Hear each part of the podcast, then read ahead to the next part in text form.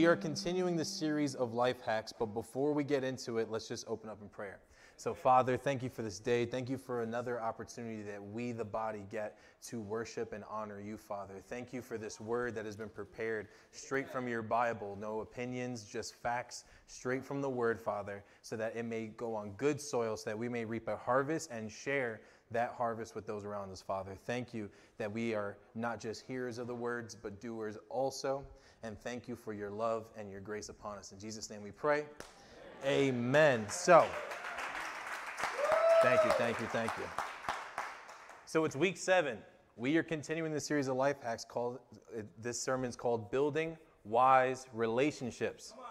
How many of you have heard the saying before? Show me who you hang out with, and that tells me who you are. Uh-huh. It's very true that our friends, our family, our close ones, the people that we allow to speak into our life, is what establishes the environment that either we thrive in goodness or thrive in not so goodness. It's either way. It is up to us to evaluate the relationships that we have. What is actually benefiting not just us? And it's not that we go for relationships because they benefit us, but are they actually adding value into our life or are they just taking from it? Are we adding into the lives of those that we have a relationship with or are we just taking from it? It is up to us as Christians with understanding and discernment to understand what kind of relationship it is that we want versus the ones that we have versus the ones we need to get rid of. Does that make sense? So, in talking about that, we're going to start in Proverbs chapter 13, verse 20. It says, Whoever walks with the wise becomes wise, but the companion of fools will suffer harm. So, in this verse, we see that our relationships have power either to build us up, to esteem us, or to leave us worse off. So, again, this is important. This is important to evaluate. And when we think about our relationships, we need to understand the words that are being spoken into our life because those have even more power. The words that we're allowing to manifest into our own lives, the words that give us the authority, the command, because that's what words are. They are a command. There's meaning behind them. My family, it really bothers them when I say it, but sometimes when you know when someone says something, but it's not actually what they meant to say, so then you kind of just go along with it, and they're like, no, that's not what I meant. Well, say what you mean and mean what you say, right? That's important, especially for ourselves, speaking over ourselves life, speaking over our friends, speaking life over them. So we got to be real diligent about who we allow to speak into our life. And in the Bible, there's a great example from Solomon's son, Rehoboam, a young king. And in the Bible, we're going to read about Rehoboam's tragic mistake. So, as a young king, he took over for his father, King Solomon, who in his day was the wisest man. God blessed him with wisdom. And you would think, being the son of the wisest man, that he would have followed in his footsteps. But as we're about to read in a minute, he really didn't. He really dropped the ball from the get go. So, upon his coronation, the people of Israel came to him with a complaint based on the way many had been treated under his father's rule. So in 1 Kings chapter 12, verse 4 through 10, it says, Your father put a heavy yoke on us, but now lighten that harsh labor and the heavy yoke he put on us, and we will serve you. Rehoboam answered, Go away for three days, then come back to me. And so the people went away. Then King Rehoboam consulted the elders who had served his father Solomon during his lifetime. Remember, these are the elders. They've seen a lot, been through a lot, they have so many different experiences when it comes to running a kingdom, running a people, being leaders. So he, King Rehoboam asked them, How would you advise me to answer these people? They replied, If today you will be a servant to these people and serve them and give them a favorable answer, they will always be your servants. But Rehoboam rejected the advice the elders gave him and consulted the young men who had grown up with him and were serving him. So here's a problem. You went to the elders first, the guys who actually had the experience, the guys who actually have the position and title to speak and to advise a king. Said, no, nah, that's no good. And then went to the guys you grew up with, the young men who have the same amount of experience as yourself, and said, no, I'm going to take these guys' advice and I'm going to ask them what they think. There's a problem. We all see the problem there. There's no need to, you see it a mile away. But let's continue. So he rejected their advice, and in verse 9, he asked them, What is your advice? How should we answer these people who say to me, Lighten the yoke your father put on us? The young men who had grown up with him replied, These people have said to you, Your father put a heavy yoke on us, but make our yoke lighter. Now tell them, My little finger is thicker than my father's waist. My father laid on you a heavy yoke, I will make it even heavier. My father scourged you with whips, I will scourge you with scorpions. Doesn't even feel right. None of that sounds like wisdom. But Rehoboam had the power to sway the people in his favor. Being a new king, a young king, he had an opportunity to do things differently. How many of us have ever gotten some good advice, not followed it, things didn't turn out good, and hindsight's always 2020. It was like, why didn't I listen to them? Why didn't I do exactly what was right in front of me? This is definitely one of those moments. And as we see from what happens after that, from turning away from the elders who served his father and who have led in wisdom for the majority of his reign as king, we see that the results were tragic. In 1 Kings chapter 12 verse 16 through 18 it says, "When all Israel saw that the king refused to listen to them, they answered the king, What share do we have in David? What part in Jesse's son? To your tents, Israel, look after your own house, David. So the Israelites went home. But as for the Israelites who were living in the towns of Judah, Rehoboam still ruled over them. So King Rehoboam sent out Adoniram, who was in charge of forced labor. But all Israel stoned him to death. So the guy who was in charge, not King Rehoboam, but the guy underneath him who was in charge of enforcing labor, was stoned to death by his own people because of King Rehoboam's mistake. On top of that, King, King Rehoboam, however, managed to get into this chariot and escape Jerusalem. So Israel has been in rebellion against the house of David to this day. So not only did it have an immediate effect, where now people left they stopped following after the king. Then he sent his guy who was in charge to go enforce his rule. He ends up getting stoned to death. But now it caused generation upon generation upon generation of rebellion to this day.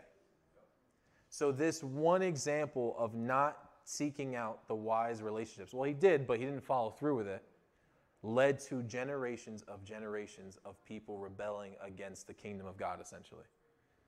So it's important that when we seek out wise counsel, we don't just hear it, but actually listen and utilize it. And at the end of the day, it is up to us as Christians to be the light.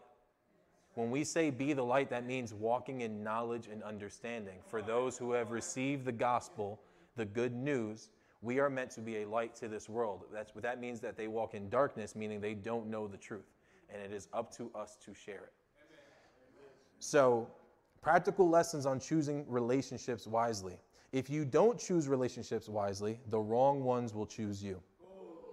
So Rehoboam had wise counsel available to him from the very start. He could have been extremely successful as a king, but he neglected the wisdom he had. And if we're not careful, we can do the same too, because we have wisdom available to us as well. And this wisdom that we're talking about is the Word of God. Amen. This is not earthly wisdom. This is not our own understanding. This isn't, oh, I've been in my career for 50 years, so I'm, I'm wise. That's a part of the wisdom, but really we're talking about God's wisdom. So in 1 Corinthians chapter 1, verse 27 through 30, it says, But God chose the foolish things of the world to shame the wise. God chose the weak things of the world to shame the strong. God chose the lowly things of this world and the despised things and the things that are not to nullify the things that are so that no one may boast before him. It is because of him that you are in Christ Jesus, who has become for us wisdom from God. That is our righteousness, holiness, and redemption. So, in this passage of scripture, you have to understand the whole beginning part because the last sentence is great. Christ came to die for us, give us the Holy Spirit so we can be saved, wisdom, all that. But the, the, the, the first couple of verses in this passage of scripture we read shows how God took the things that you and I could never make possible and made them possible. So that we could never say in our own power, in our own strength, in our own understanding, look what I did. It's all about look what God was able to do. Meanwhile, we're just the vessel, the tool, the light shining. It's really God that's doing it. So we have to evaluate how we're using God's wisdom, not just in our relationships, but also how are we walking with it?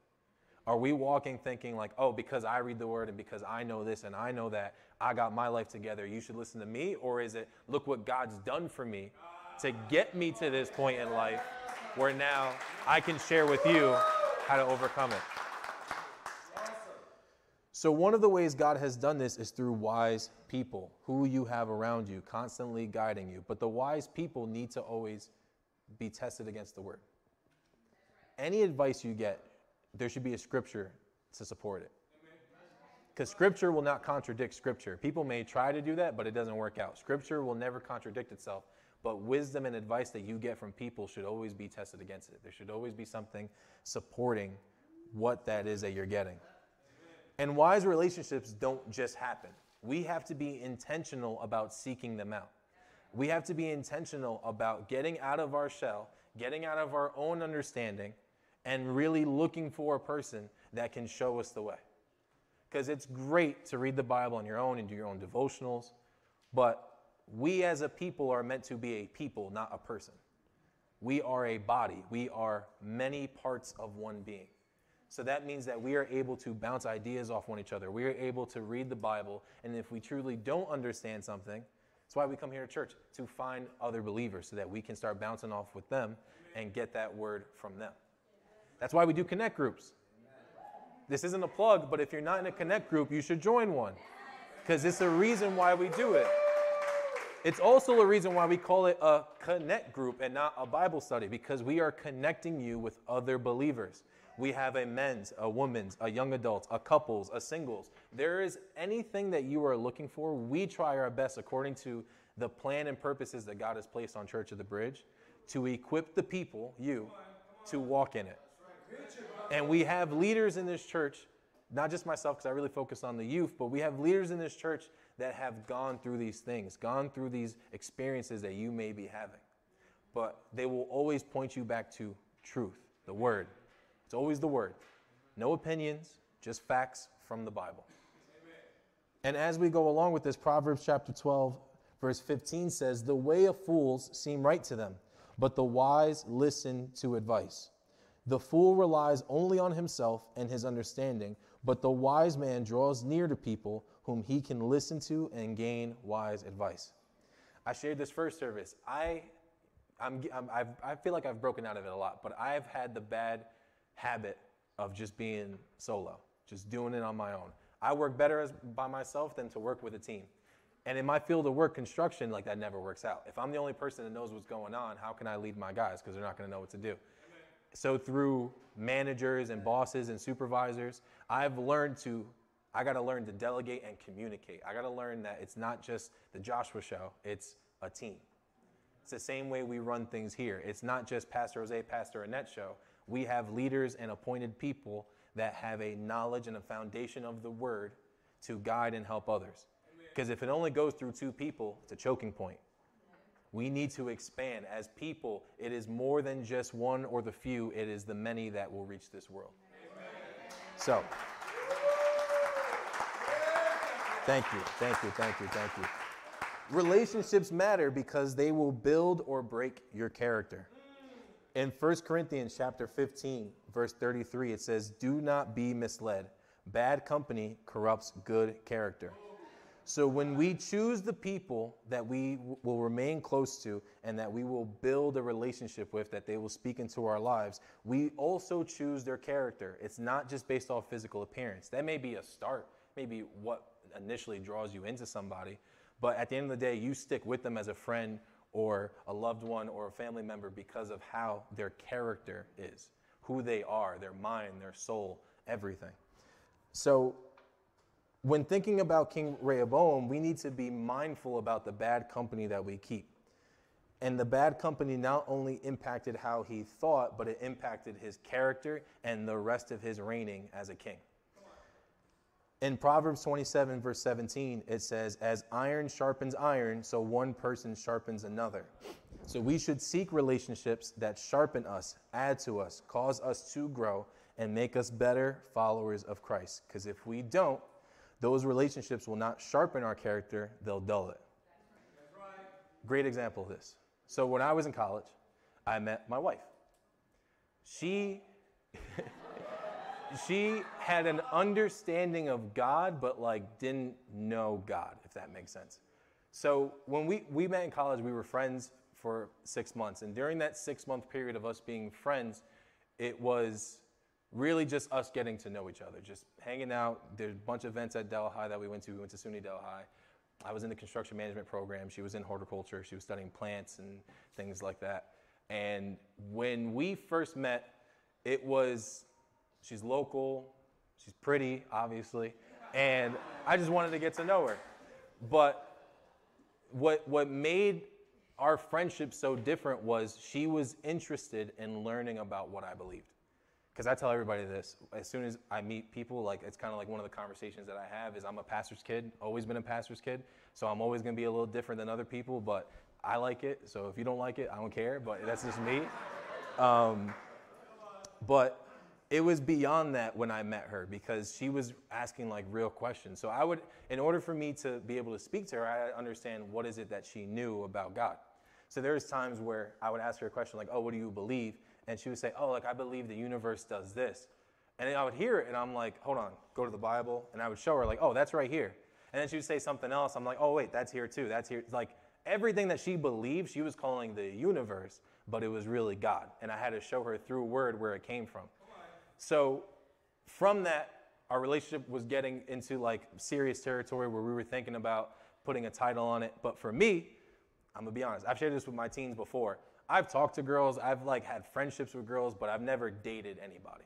Because the way I was raised, and if you know Pastor Jose and Pastor Annette, that was not happening. It was not happening. So when it came time in, in our friendship where we felt like it could go the next level, I had to take a play out of my mom's playbook. I said, listen, if we're gonna go down this road, I need you to understand that I don't just date nobody. You gotta come to church, you gotta know my family, you got to serve in my church, and more importantly, you have to have a relationship with God, or else this ain't happening. Amen. On top of that, I don't just date anybody just to say, oh, this is my girlfriend. No, if we're going to date, it's to get married. So, and I've only known her for six months up until this point. So it's like already talking about marriage so early. I know that's kind of like sketchy, but the understanding was like, if you're really serious about a relationship, you have to understand what a relationship means to me. Because what a relationship means to me is what I was taught through my parents' example. You don't just give your heart to just anybody. So it came to a point where we were both fully committed, and I said, okay. And I had to be smart about it. I was like, I need you to meet my parents. So it was like, okay, either I could do a dinner, but I don't know how that's gonna go because Mama Bear might come out and that's not gonna be good so then I had to like really think about it. So it happened that we had a day at the lake. And if you haven't been to one, you should really come. We do it every year. And it was like, this is a perfect opportunity because then there'll be like other people and won't be so awkward. So I invited her to day at the lake, told my mom she was coming. Meanwhile, my sister knew about Hannah like a month or two before my mom did. So when I told my mom, I was like, oh, I'm gonna bring this girl from school. She was like, what are you talking about? Like, bring who's this girl? How long you been talking to her? The whole nine. And my, and my mom, Pastor Annette, she won't admit this, but the entire day at Day at the Lake, she did not talk to Hannah. Like, not even once. Like, she said hi when we first met, but the whole time we were there, like, my aunt was talking to her, my sister, other people from the church, but my mom, like, literally, literally did not say a word. And that's why I was smart, because if it was at home and then we were, like, eating dinner, my mom would have been paying, like, 50 questions instead of 21 questions. It would have been, yeah. So, the reason why I share all this is because this relationship that I was starting, I knew what the plans and purposes I had for it. And I understood that I have to show her why I value this so much and prepare her for what was coming so that if she was feeling the same way and she wanted to take it to that next level of us putting a title on it, this is, this is the ground rules. This is the checklist. You got to have faith. You got to believe. You got to read your word. And going back to Proverbs 27 about how iron sharpens iron, because she was asking me these questions in our relationship, it really forced me to know my word. Like I had to be ready. Because she's asking me questions about things that she kind of grew up in church, but they didn't teach her the word. They just kind of threw the word at you and gave you the law. So now I'm trying to tell her, well, God's not a hammer. He loves you. He's a father. It's like news to her. It's the first time she's ever heard it.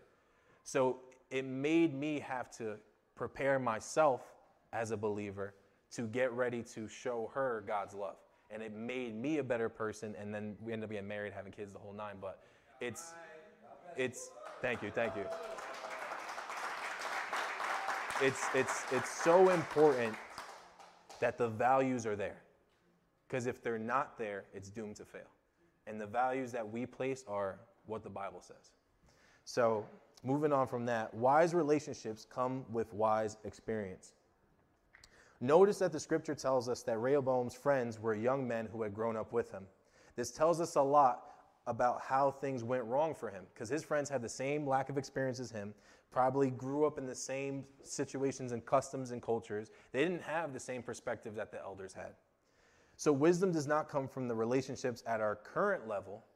It comes from being in relationships with people who have more experience, the right experiences. Right. You should never ask your friend who has the same amount of experience as you what to do about running a business if they've never run a business before. You should be looking for someone who's ran a successful business and try to pick their brain. And that's and that's what we're talking about here. We're talking about going after wise. We should be seeking upward for people when it comes to relationships and seeking wisdom. We should be seeking people that have a proven track record with walking with God because it's important applying His word with success and continually growing and maturing. And the Bible gives us another great example of that in 1 Kings chapter 19. So God had told prophet Elijah to go and find Elisha. I got to always do that. I said it first service, I'm to say it again. When you say Elijah and Elisha real fast, they kind of get mixed up. So bear with me if I sound weird while I'm saying it. So when Elijah saw Elisha, he found him plowing fields and went to him and placed his cloak over Elisha's shoulder. And cloaks in those days were like the badge. That was the symbol of your standing, of your authority. So Elijah giving Elisha his cloak meant this is going to be that guy. This is going to be the next prophet of Israel that's going to declare what God's word is. And since everyone knew that Elijah was a great prophet, this signaled to Elisha that Elijah intended to pass on his wisdom, his experience, and his anointing to him. So Elisha knew the wisdom and power with which Elijah lived, and as a result, he trusted his experience and that and the call of God that was made to him. So in 1 Kings chapter 19, verse 21, it says, So Elisha left him and went back. He took his yoke of oxen and slaughtered them. He burned the plowing equipment to cook the meat and gave it to the people, and they and they ate. Then he set out to follow Elijah and became his servant. So realize Elisha's values, Elisha's understanding led him to say, if this is what God's calling me to do, I need to get rid of what's in my way. His profession, his livelihood, how he made his money, how he kept his household.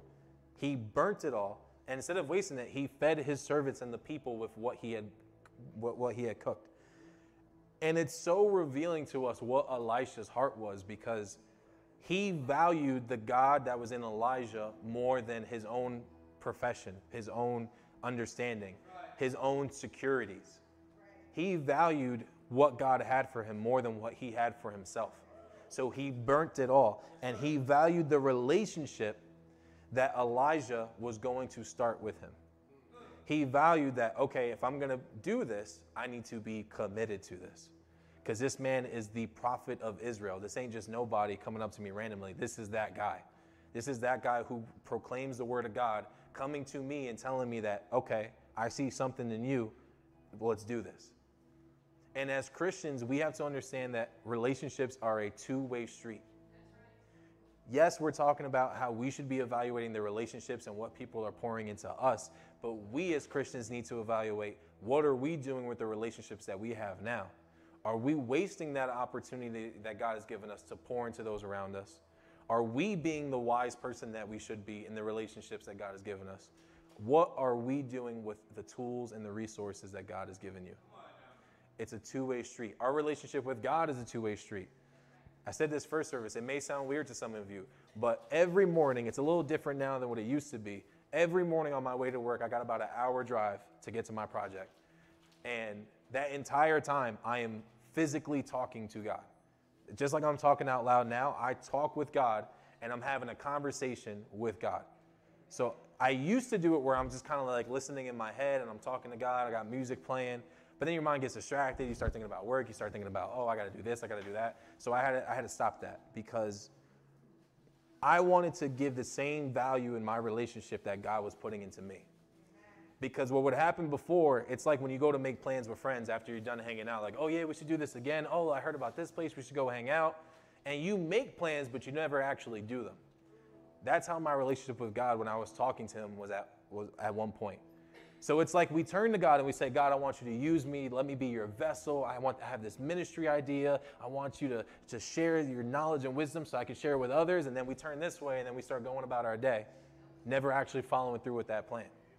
That's a that's an example of a one-sided relationship. All we want to do is receive, receive, receive, but we're not actually doing anything, anything with it. Another type of relationship that we need to think about is a two-way street is the relationship with ourself. And I know that sounds weird, but sometimes we're the hardest on ourselves than anybody else could ever be. Because we know our own insecurities, we know our own faults, and instead of pouring life and wisdom into ourselves, we just tear ourselves down. And in order for us to love people, we must love ourselves first, following God's example of what love is. And in order to do that, also, you have to understand what the word says about you. Because it's easy to say, oh, I'm a failure. I, I, I, really dropped the ball. Oh, I need to clean my act up. I need to do this, do that, do this, do that. But that's not what God's life for you is about. It's not about what we do, it's about how we live and our understanding of who He is. To love God and to love people. If all we do is ever beat ourselves up, that is us blocking God from operating in our life. That's us playing defense against what God has already given us because we're disqualifying ourselves before God is already qualifying us. So it's important that how we view the relationship with ourselves is meant to build ourselves up because the, the Word of God says that we are a salt to the world, a light to the world, above, never beneath, leaders, not followers, the head and not the tail. We are healed, strong, bold, courageous, faithful. We have the fruits of the Spirit, the Holy Spirit inside of us. Are you tapping into that or are you disqualifying, yourself and blocking yourself from receiving it? Think about that. Think about how your relationship with yourself is because that's how it starts.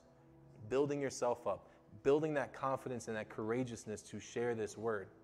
Then you start to evaluate the relationships you have with those around you because if they're giving you words that are tearing you down, all of a sudden now you may not realize it, but that's in your that's in your mind. You're holding on to that at some point. And you may not, it may not in that moment tear you down, but it always there. So the people that speak into your life need to speak life, need to speak power, need to speak God's word into your life. And if they're not, it's not about cutting them off and saying like, "Oh, I can't hang out with you no more," but it's the value of the relationship needs to change. When they say something that's tearing you down, you say, "No, that's not me." Because X, Y, and Z. You support it with the word. You go after it with the word.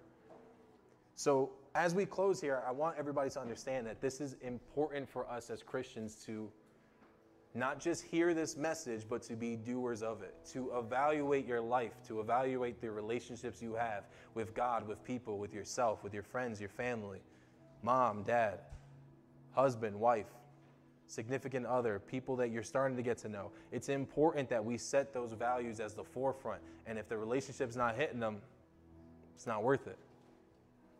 We need to seek wise counsel. We need to go after this word. We need to live by this word. And it's okay to stumble and fall, but don't stay there.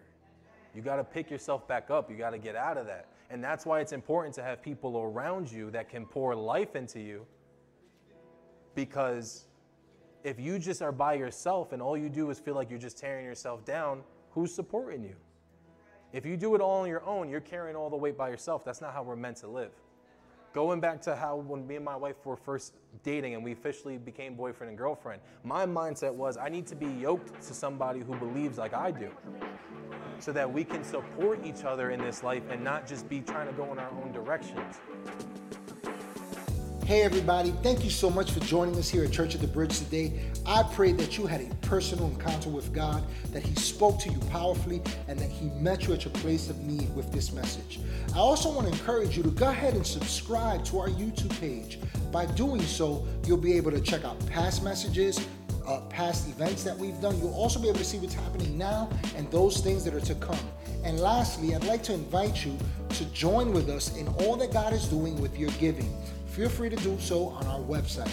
Again, thank you again for joining us, and I can't wait to connect with you next week.